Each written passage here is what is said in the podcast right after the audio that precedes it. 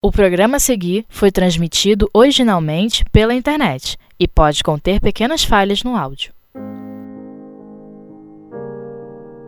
Estudos Interativos do Paul Talk. Revista Espírita 1861 Com Vera Sá.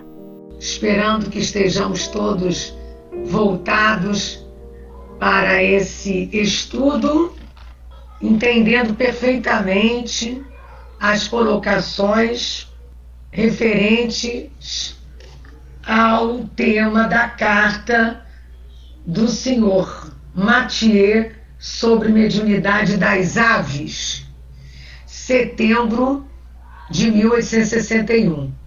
Há de agosto de 1861 e tem a de setembro. Então, nós vamos tentar fazer é, uma dobradinha aí desses dois temas, continuando provavelmente na semana que vem, porque é, nós temos algo a acrescentar a esse respeito, não só que está no livro dos médios, mas que a gente tem muitas coisas com relação a essa questão da mediunidade com Irvênia Prada, né? Sobre a questão espiritual dos animais, então a gente vai tratar um pouco disso. Então, que a gente possa entender perfeitamente as colocações no plano espiritual, seguindo a ideia não de falsos profetas, mas de profetas sérios. Quem nos escutar tranquilamente, em outro momento, através da web rádio Espiritismo Net Brasil, através do, do, da base aplicativa TuneIn Rádio poderão entender boa noite, ser bom dia, passar lá o programa, né? Mas esse estudo é feito também na internet, na sala Espiritismo Net Brasil, às segundas-feiras, de 18 e 15 até 19 e 15, 20 mais ou menos. Ok? Então vamos ao estudo. Por isso, vamos nos reter ao estudo para não precisar haver é, reedições né, do, do estudo. Então, todos se sintam abraçados e vamos utilizar as colocações de todos na área de texto durante o nosso estudo que for pertinente ao trabalho, ao tema de hoje. Então, os animais médios. Abordo hoje o problema da mediunidade dos animais levantado e sustentado por um dos vossos mais fervorosos adeptos. Em virtude do axioma quem pode mais pode quem pode ou mais pode o menos, pretende ele que podemos mediunizar aves e outros animais, deles nos servindo em nossas comunicações com a espécie humana. É o que em filosofia ou antes em lógica chamais pura e simplesmente um sofisma. Diz ele, e aí nós vamos é, nos ater ao que traz aqui o estudo para nós, tá? Vós animais a matéria inerte, quer dizer, animais da ânimo, isto é, uma mesa, uma cadeira, um piano. A fortiori deveis animar a matéria, já animada, e notadamente as aves. É a lógica deles porque ainda se achava que se animava à mesa, né?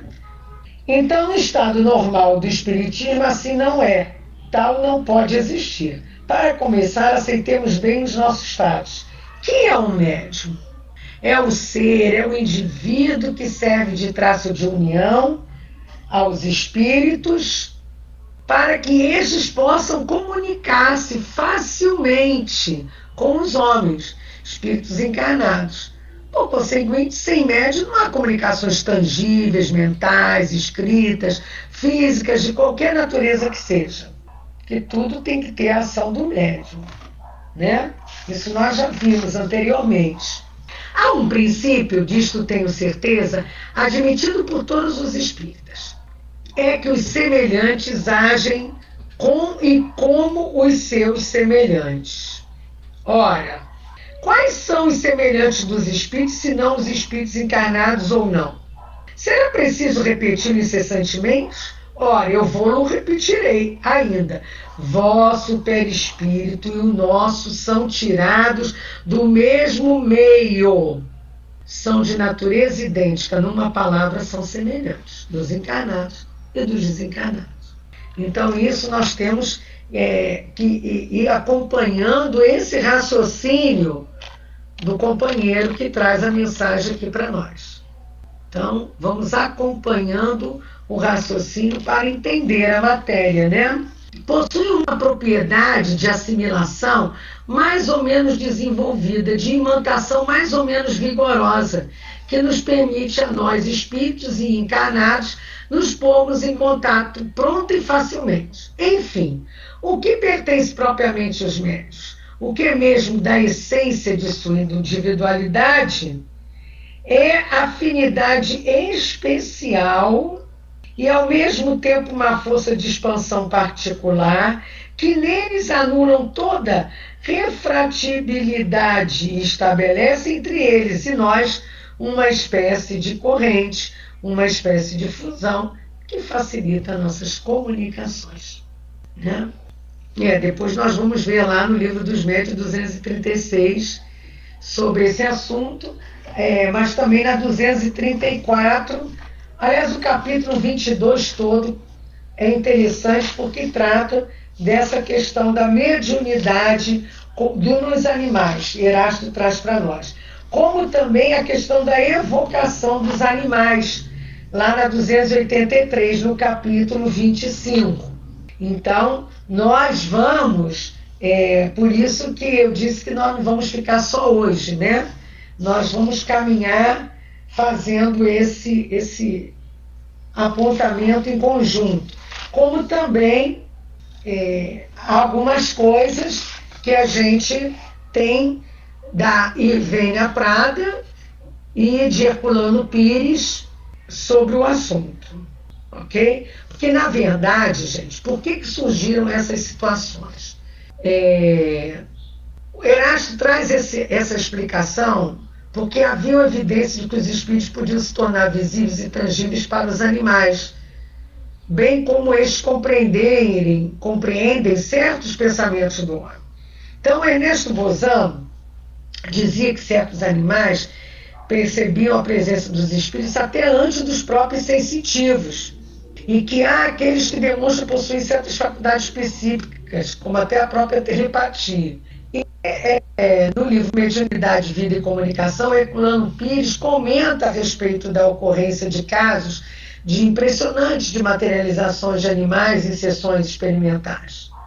E ainda há relato de casos de manifestações de animais na Inglaterra, que consta até nos anais das sociedades de pesquisa Andrew Lang, em relato quer dizer, em outros livros de Pires também, que é O Espírito e o Tempo, que ele conta que fantasmas de cães foram visualizados, além de seus granidos serem ouvidos por diversas pessoas simultaneamente numa tribo lá da Austrália.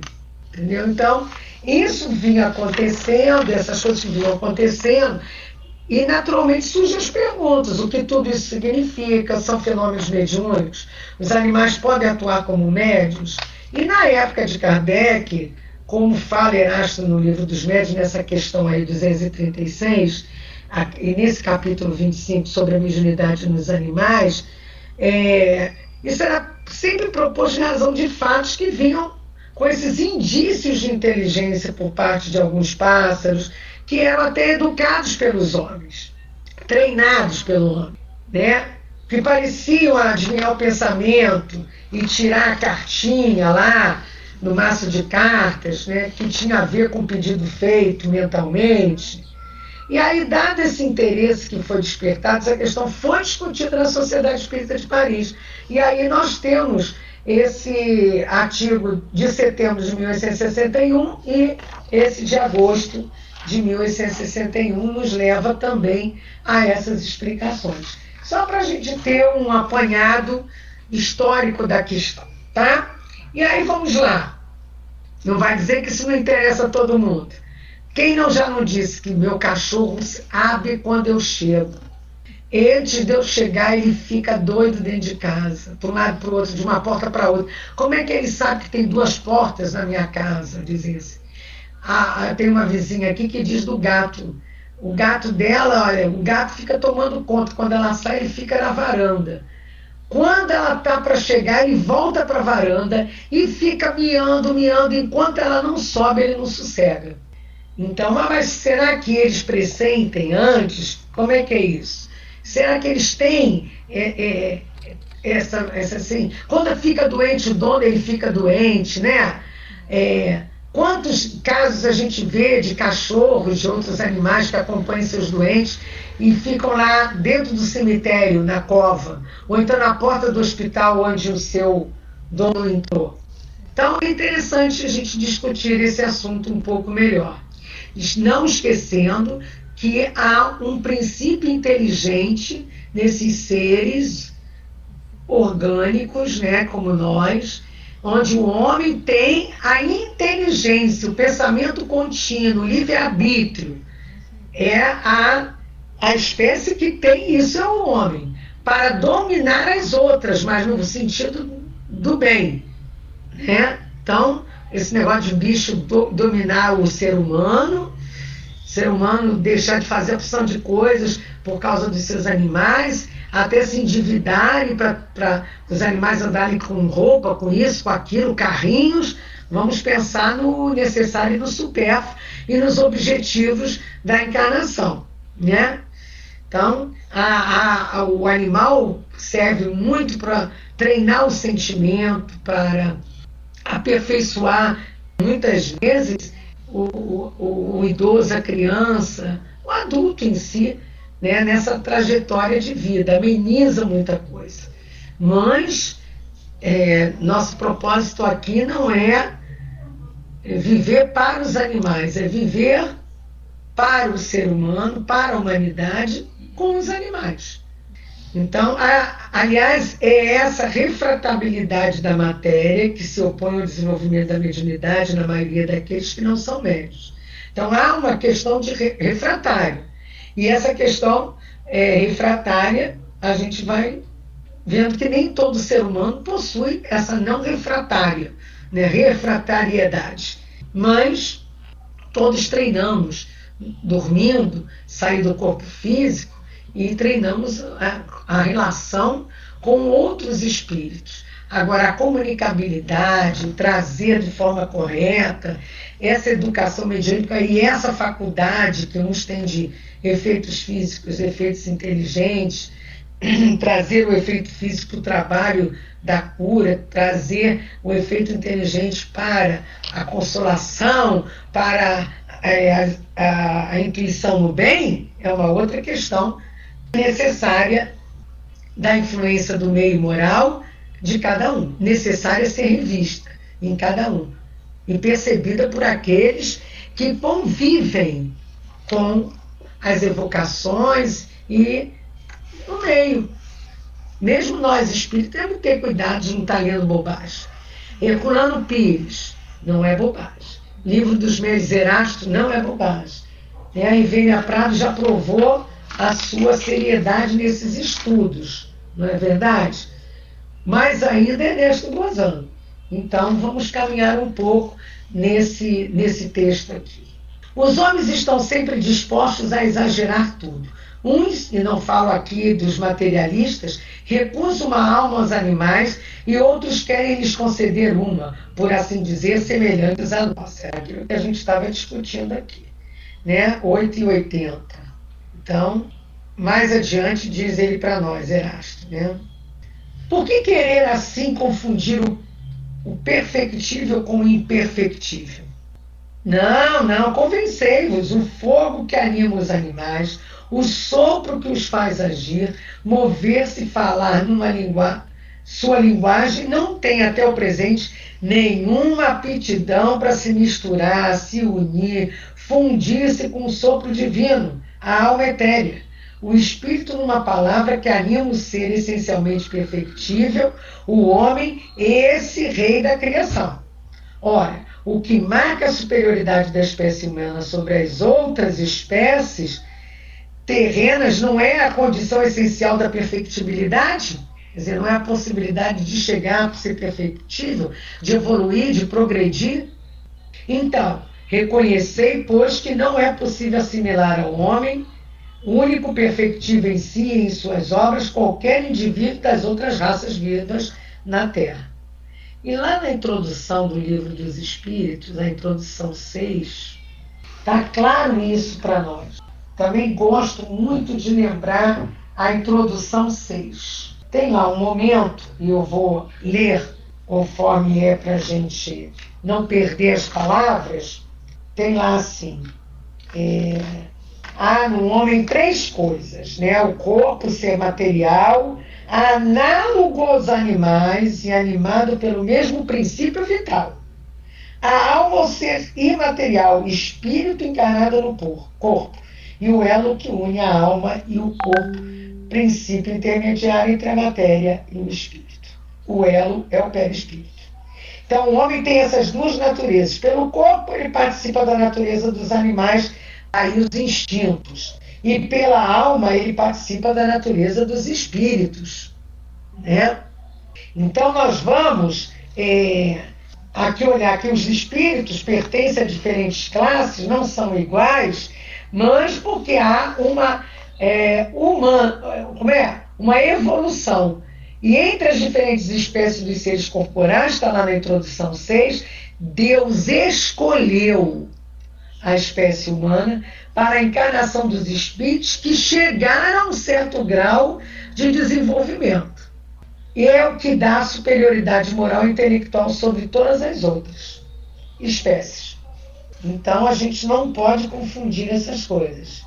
Uma coisa é a gente tratar bem os animais, outra coisa é ser dominado por eles, né? E aí nós vamos aqui seguir a colocação que o cão que possui inteligência superior entre os animais tornou-se amigo e comensal do homem, é perfectível por si mesmo e por sua iniciativa pessoal, ninguém ousaria sustentá-lo, porque o cão não leva o cão a progredir. Então a diferença, olha a grande diferença. O homem leva outro homem a progredir e progredir a si mesmo. O cão será sempre cão. E dentre eles, o que é melhor dirigido é sempre adestrado por seu dono. Desde, e isso é importante, hein?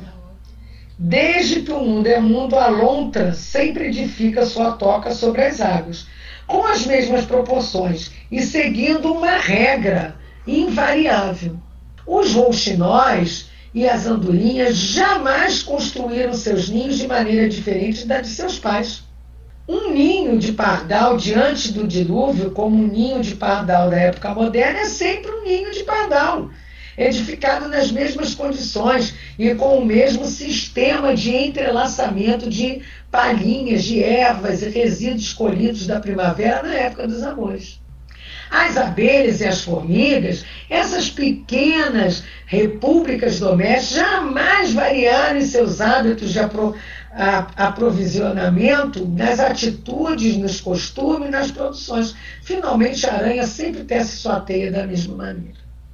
Por outro lado, se buscardes as cabanas de folhagens e as tendas das primeiras idades da terra, encontrareis em seu lugar os palácios e os castelos da civilização moderna. As vestimentas de pele bruta foram substituídas pelos tecidos de ouro e de seda. Enfim, a cada passo encontrareis a prova dessa marcha incessante da, da humanidade para o progresso. Nem que seja para o progresso material, gente. Há um progresso. E também nada se corta de uma hora para outra. A evolução do princípio inteligente a chegar ao homem é por vários por vários meios, né? É, a gente vê que existem plantas carnívoras, existem plantas que sugam as outras, só se vivem com função de outras. Então há, há variações como há nos animais. Ah, meu bichinho, meu bichinho está comigo, convivendo comigo, adestrado por mim. Aí eu tenho uma amiga que tem duas cachorras no apartamento. Tadinha, ela anda cansada por causa das bichinhas, que as bichinhas. A primeira era muito levada, depois ficou boazinha. Arrumou uma outra, porque achou que a primeira estava sozinha, precisava de alguém. Olha o que mais. Tem gente que tem filho único e não quer outro. E não pensa que essa criança pode ficar sozinha. Ah, não, então vamos levar para uma creche. Aí ela, uma cachorrinha, resolveu ter mais um para cachorrinho. A segunda cachorra, nossa senhora, destrói tudo, não obedece a nada, mas ela não tem voz ativa com a cachorra. Aí ela, vou pegar um domador, vou pagar uma pessoa para domar ela, para não sei o quê. A primeira coisa que o domador falou para ela, a senhora tem que ser firme com ela. A senhora deixa ela fazer, abate na hora errada, que nem mãe com filho faz errado e depois quer que fique certo. E aí está com exatamente isso, Miriam. Está condicionando a dona e a cachorra.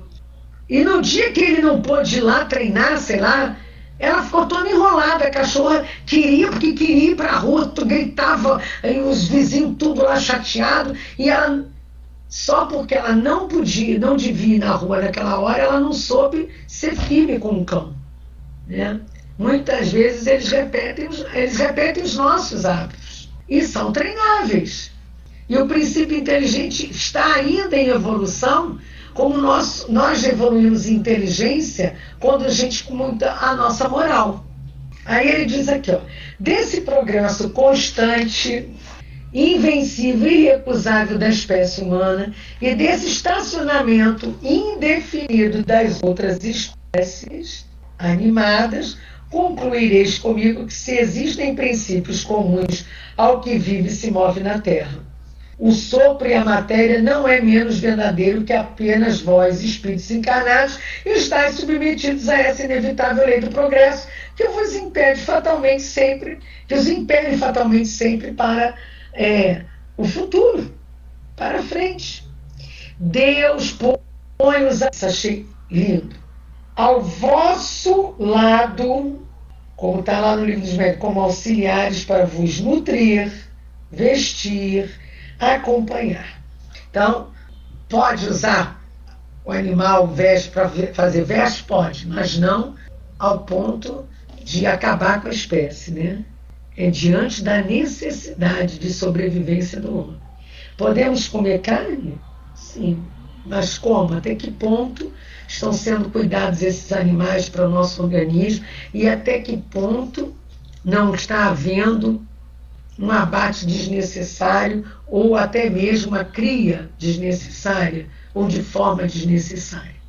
Tudo está no excesso, né? Tem que ter bom senso. É, Deu-lhe certa dose de inteligência, porque para vos auxiliar, olha que interessante, deu-lhe certa dose de inteligência, porque para vos auxiliar necessitam compreender. E lhes proporcionou a inteligência aos serviços que estão chamados a prestar. Mas em sua sabedoria não quis que fossem submetidos à mesma lei do progresso. Tais foram, foram criados e assim ficaram e ficarão até a extinção de suas raças. Então eles têm uma espécie de inteligência, eles têm isso aqui sim, para nos servir mas nem por isso vamos maltratá-los, né? Ou abusar deles, como nas charretes que usavam na ilha de Paquetá, em, Petrópolis, maltratando os bichinhos, deixando eles de qualquer jeito, sem comer direito, sem água. Não, não é assim. Né? Tratando com amor e carinho, como tudo que é da criação. Foi dito: os espíritos mediunizam e fazem mover a matéria inerte, cadeiras, mesas e pianos. Fazem mover, sim, mas não mediunizam, porque ainda uma vez, sem médio, não se pode produzir nenhum desses fenômenos.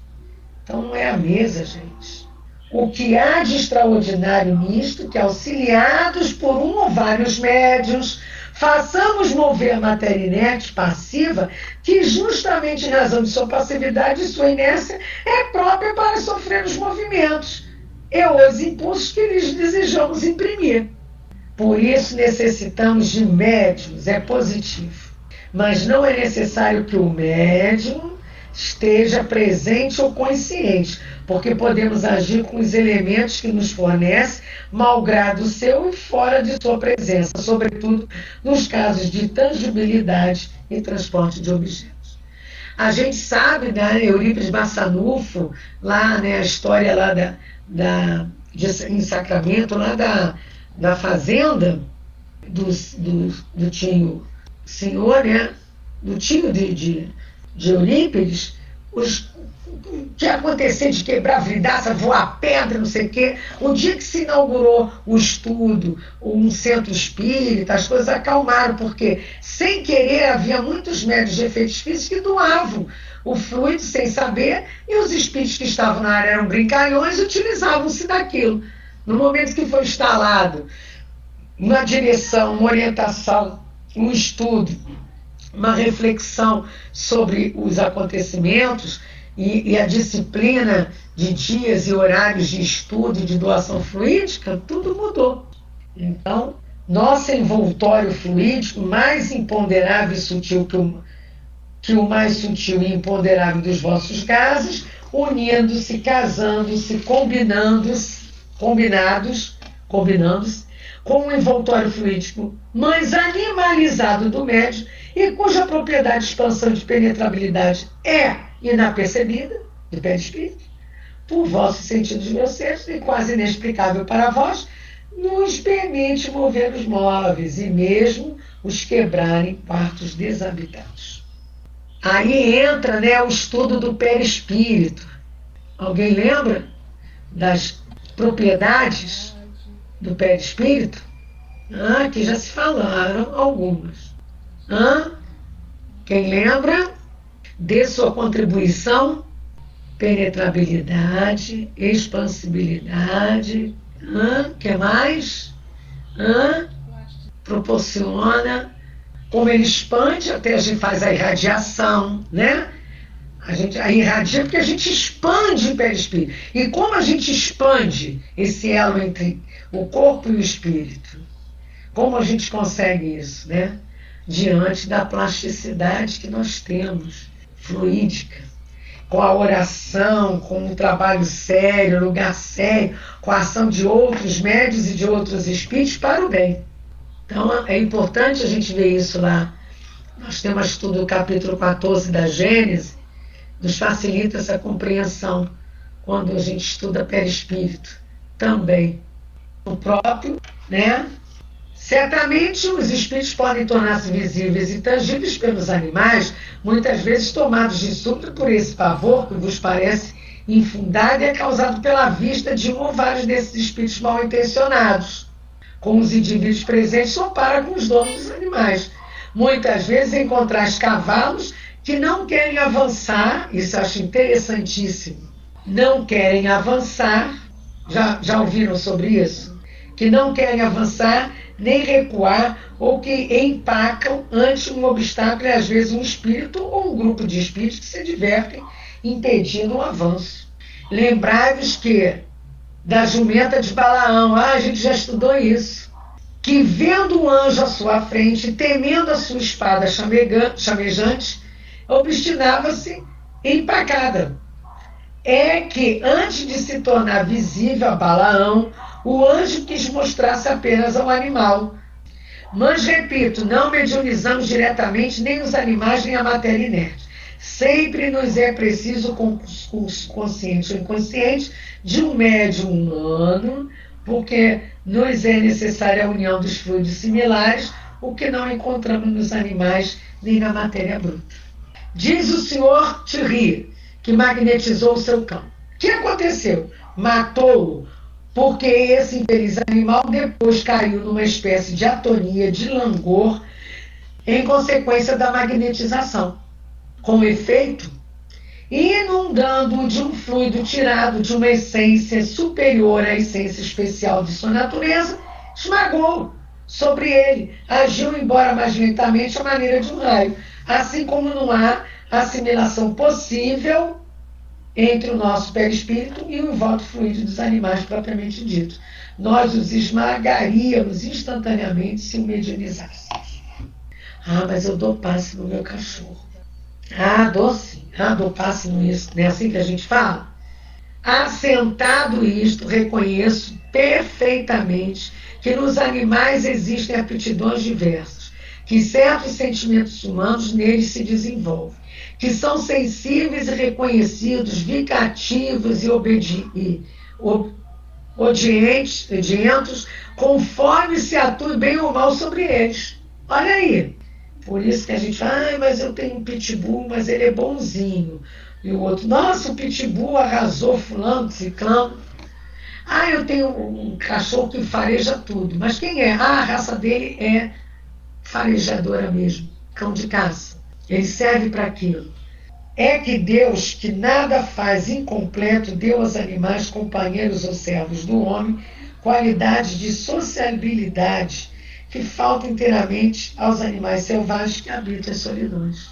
Resumindo, os fatos mediúnicos não se podem manifestar sem o concurso consciente ou inconsciente do médium.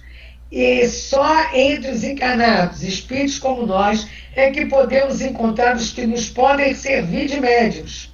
Quanto a educar cães, aves e outros animais para fazerem tais ou quais exercícios, assunto vosso e não nosso. Não quer dizer, se vocês querem perder tempo ganhar tempo, se acham isso importante, é problema de vocês. Alguma dúvida? Antes de falar da observação? Aham. Uhum. A propósito da discussão A Vida na Sociedade sobre a mediunidade dos animais, disse o senhor Allan Kardec ter observado muito é, as experiências feitas nesses últimos tempos em aves, às quais se atribuía a faculdade mediúnica e acrescentou que reconheceu, menos, é, que reconheceu, menos contestável das maneiras, os processos de prestidigitação, isto é, das cartas forçadas, mas empregadas com muita habilidade, para dar ilusão ao espectador que se contenta com a aparência sem prescrutar o fogo. Hum. Com efeito, essas aves fazem coisas que nem um homem mais inteligente, nem mesmo mais lúcido sonâmbulo poderiam fazer, de onde a necessidade de concluir que possuem faculdades intelectuais superiores ao homem, o que seria contrário às leis da natureza. Então, ali há a armação. O que mais se deve admirar em tais experiências, diz ele, é a arte, a paciência que foi preciso desenvolver para educar esses animais, tornando-os dóceis e atentos. Para obter esses resultados, certamente foi necessário lidar com naturezas flexíveis, mas na verdade só com animais educados, nos quais há mais hábito que combinações. Mais hábito que combinações. E a prova disso é que se não cessam de treiná-los, durante algum tempo logo perdem seu aprendizado. O encanto de tais experiências, como de todas as manobras de prestidigitação, está no segredo dos processos. Uma vez conhecido o processo, perdem toda a atração. Foi o que aconteceu quando os saltimbancos quiseram imitar a lucidez sonambúlica pelo pretenso fenômeno que chamavam dupla vista. Não podia haver ilusão para quem quer que conhecesse as condições normais do sonambulismo. Dá-se o mesmo com a suposta mediunidade das aves, de que se pode dar conta facilmente qualquer observador experimentado. Está mais claro para todos vocês essa questão? Alguém quer colocar alguma coisa? Então vamos lá, a carta do senhor Matias sobre mediunidade das aves. Para complementar, como ela é pequena, dá para a gente ainda terminar hoje essa parte. Ou prefere que a gente faça um contraponto com o livro dos médios e deixe essa carta com mais alguma coisa para a semana que vem? Vamos lá, votação. Sim, sim, sim, não, não, não. Então vou fazer o contraponto. Pode ler a carta? O sim é ler a carta ou fazer o contraponto com o livro dos médios? Ler a carta. Então vamos lá. É que tem umas coisas aqui da dissertação de um espírito sobre a questão da mediunidade dos animais, na 234, mas a 234 do livro dos médios, é isso que eu queria dizer para vocês, tem a ver é, com essa, essa observação de Kardec, de agosto, tá? Porque tem um momento que ele diz o mesmo aconteceu com a prestidigitação que quis imitar a segunda vista. É, a 234 e a 235 do livro dos médios tem muito a ver com esse estudo que a gente fez aqui da, da observação é, do, de Kardec a respeito de agosto de 1861. Tá? A 236 tem a ver, e é quase a íntegra dessa de, de, da Revista Espírita de 1861, de setembro de 1861. Há, há pequenas mudanças, mas essa é a fala de Erasto. Tanto que ele diz lá na nota do livro dos médios, encontrar-se-á na Revista Espírita de setembro de 1861 o detalhe de um processo utilizado pelos adestradores de pássaros hábeis com o objetivo de fazer tirar de um maço cartas desejadas, que é o que a gente vai ler hoje ainda. Mas é, essa carta, essa parte toda aqui, os animais médios, tem a ver com o livro dos médios 236, a questão dos animais, no 22 do livro. Tá certo? Então vamos lá. Depois eu só quero falar sobre a invocação dos animais, terminando a 283. Vamos ver. Senhor, sou ainda eu quem escreve e se permitis para prestar nova homenagem à verdade. É uma tia. Só hoje li no último número da vossa revista excelentes observações vossas sobre a pretensa mediunidade das aves e apresso-me e vou agradecer como um novo serviço prestado à causa que ambos defendemos. Várias exibições de aves maravilhosas têm ocorrido nos últimos anos, e como eu conheci o truque principal das habilidades executadas por esses interessantes voadores, ouvia com muita pena e pesar certos espiritualistas ou espíritas atribuírem essas proezas a uma ação mediúnica, o que devia fazer sorrir em peto, se assim me posso exprimir, os donos dessas aves. Mas o que eles não pareciam muito. A.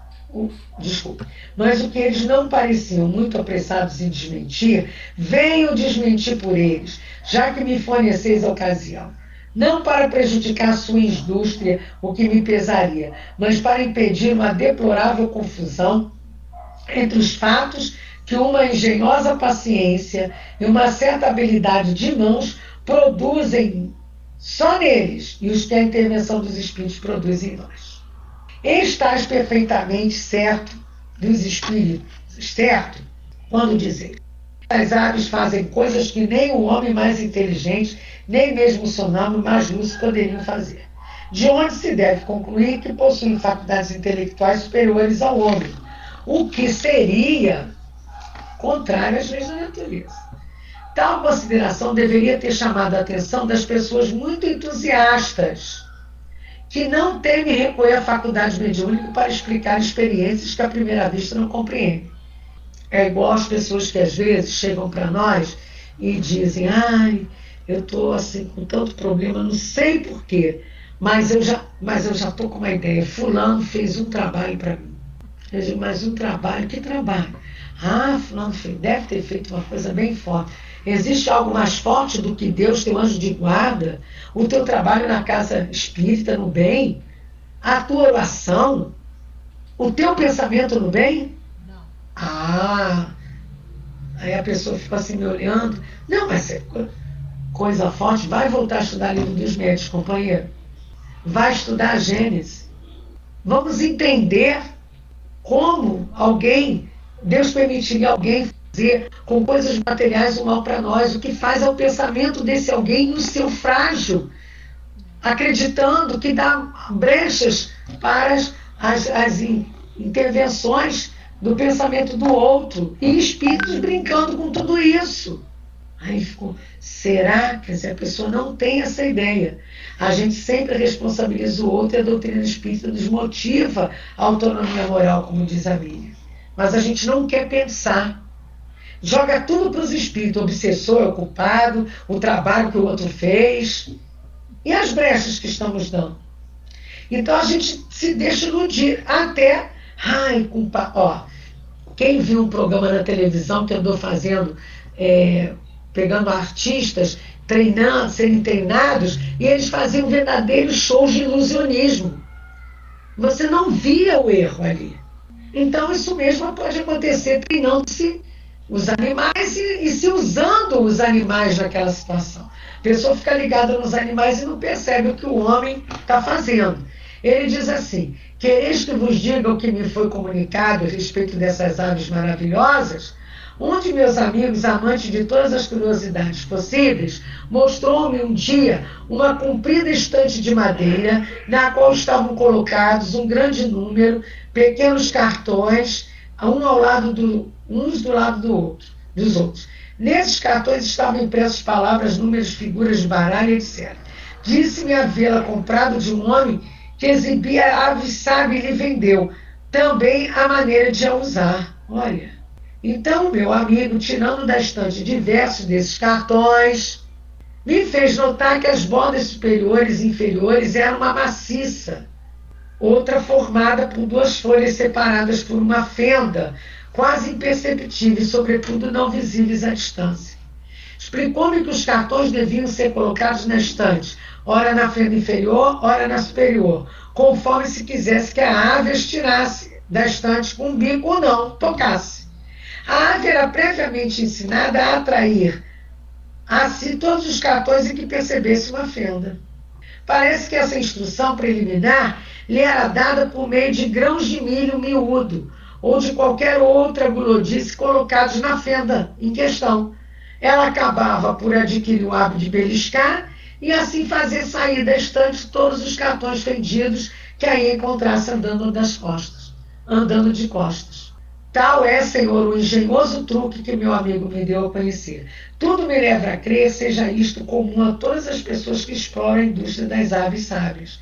Resta a essas pessoas o método de treinar suas aves para esse manejo, com muita paciência e talvez um pouco de jejum. Para as aves, bem entendido.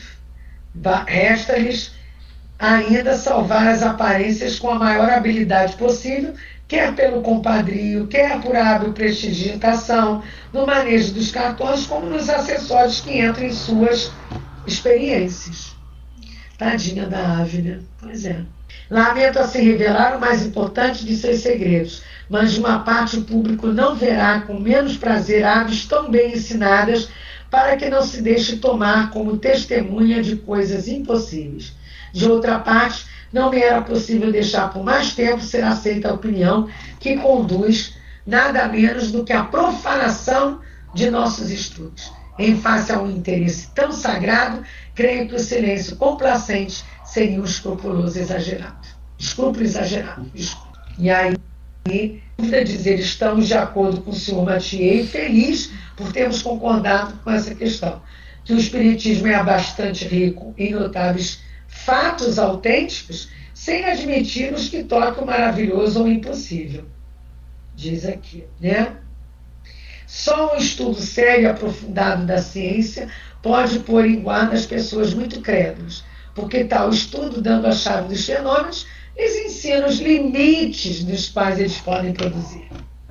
Isso é importantíssimo. Não é verdade? É, cai bem quando a gente, aquela coisa do, da sorte, do azar, né, Dada? Aí bote azar leva a isso, que a minha. E aquela passarinho que tirava a sorte de um azar, né? E aquele diz: dissemos que as aves operassem sempre seus prodígios com conhecimento de causa pelo esforço da inteligência, fariam o que não podem fazer o homem, lembra. Ele diz aqui: nos lembra o sucessor do cérebro bonito, que vimos há 25 anos ou 30 ganhar constantemente de seu parceiro no descartado e dar a total de um, uma soma antes que nós pudéssemos fazê-lo operando. Sem vaidade, nós nos julgamos um pouco mais fortes no cálculo do que esse cão. Nisso havia, sem a menor dúvida, cartas preparadas, como no caso das aves. E quanto aos sonâmbulos, sem contradita, uns há que são bastante lúcidos para fazer coisas tão surpreendentes quanto as fazem esses interessantes animais, o que não impede que nossa proposição seja verdadeira. Né? Trazendo isso bem claro.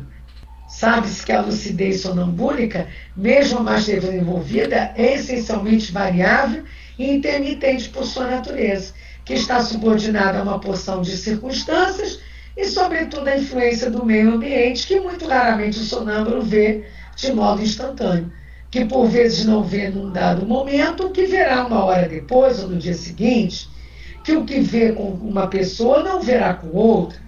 Supondo haja nos animais uma faculdade análoga, ter-se-ia que admitir não sofram eles qualquer influência suscetível de os perturbar, que as tenham sempre imediatamente e 20 vezes por dia, se necessário, à sua disposição sem qualquer alteração. E é nesse ponto que dizemos fazerem eles o que mais lúcido sonâmbulo não pode fazer. Ficar o tempo todo né, voltado para aquela questão do fenômeno. Então aí vem a, a questão da manobra de, de prestidigitação, a precisão, a pontualidade, a instantaneidade, a repetição facultativa, coisas todas contrárias aos fenômenos puramente morais de sonâmbulos, e do, do sonambulismo e do espiritismo. E os efeitos sempre devem ser esperados, raramente provocados, desde que os efeitos que acabamos de falar sejam devidos a processos artificiais, nada provariam contra a mediunidade dos animais em geral.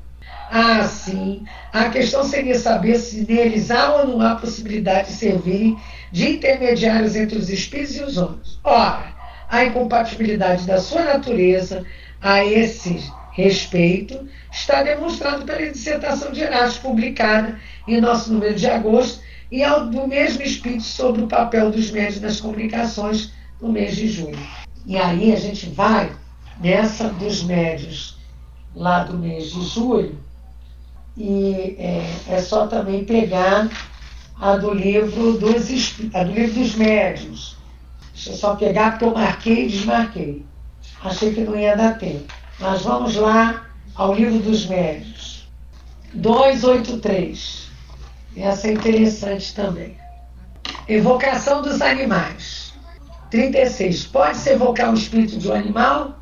Depois da morte do animal, o princípio inteligente que nele estava encontra-se em estado latente. Ele é logo utilizado por certos espíritos encarregados disso, para animar novos seres, nos quais ele continua a obra de sua elaboração.